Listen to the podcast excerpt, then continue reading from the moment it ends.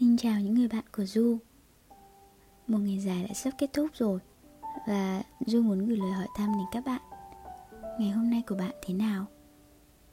Có những giây phút mỉm cười hạnh phúc Hay lại bật khóc vô cớ? Có những niềm vui chưa biết chia sẻ cùng ai Hay lại có những nỗi buồn phải giấu kín đi? Nhưng mà dù có thế nào thì cũng đến giờ đi ngủ rồi.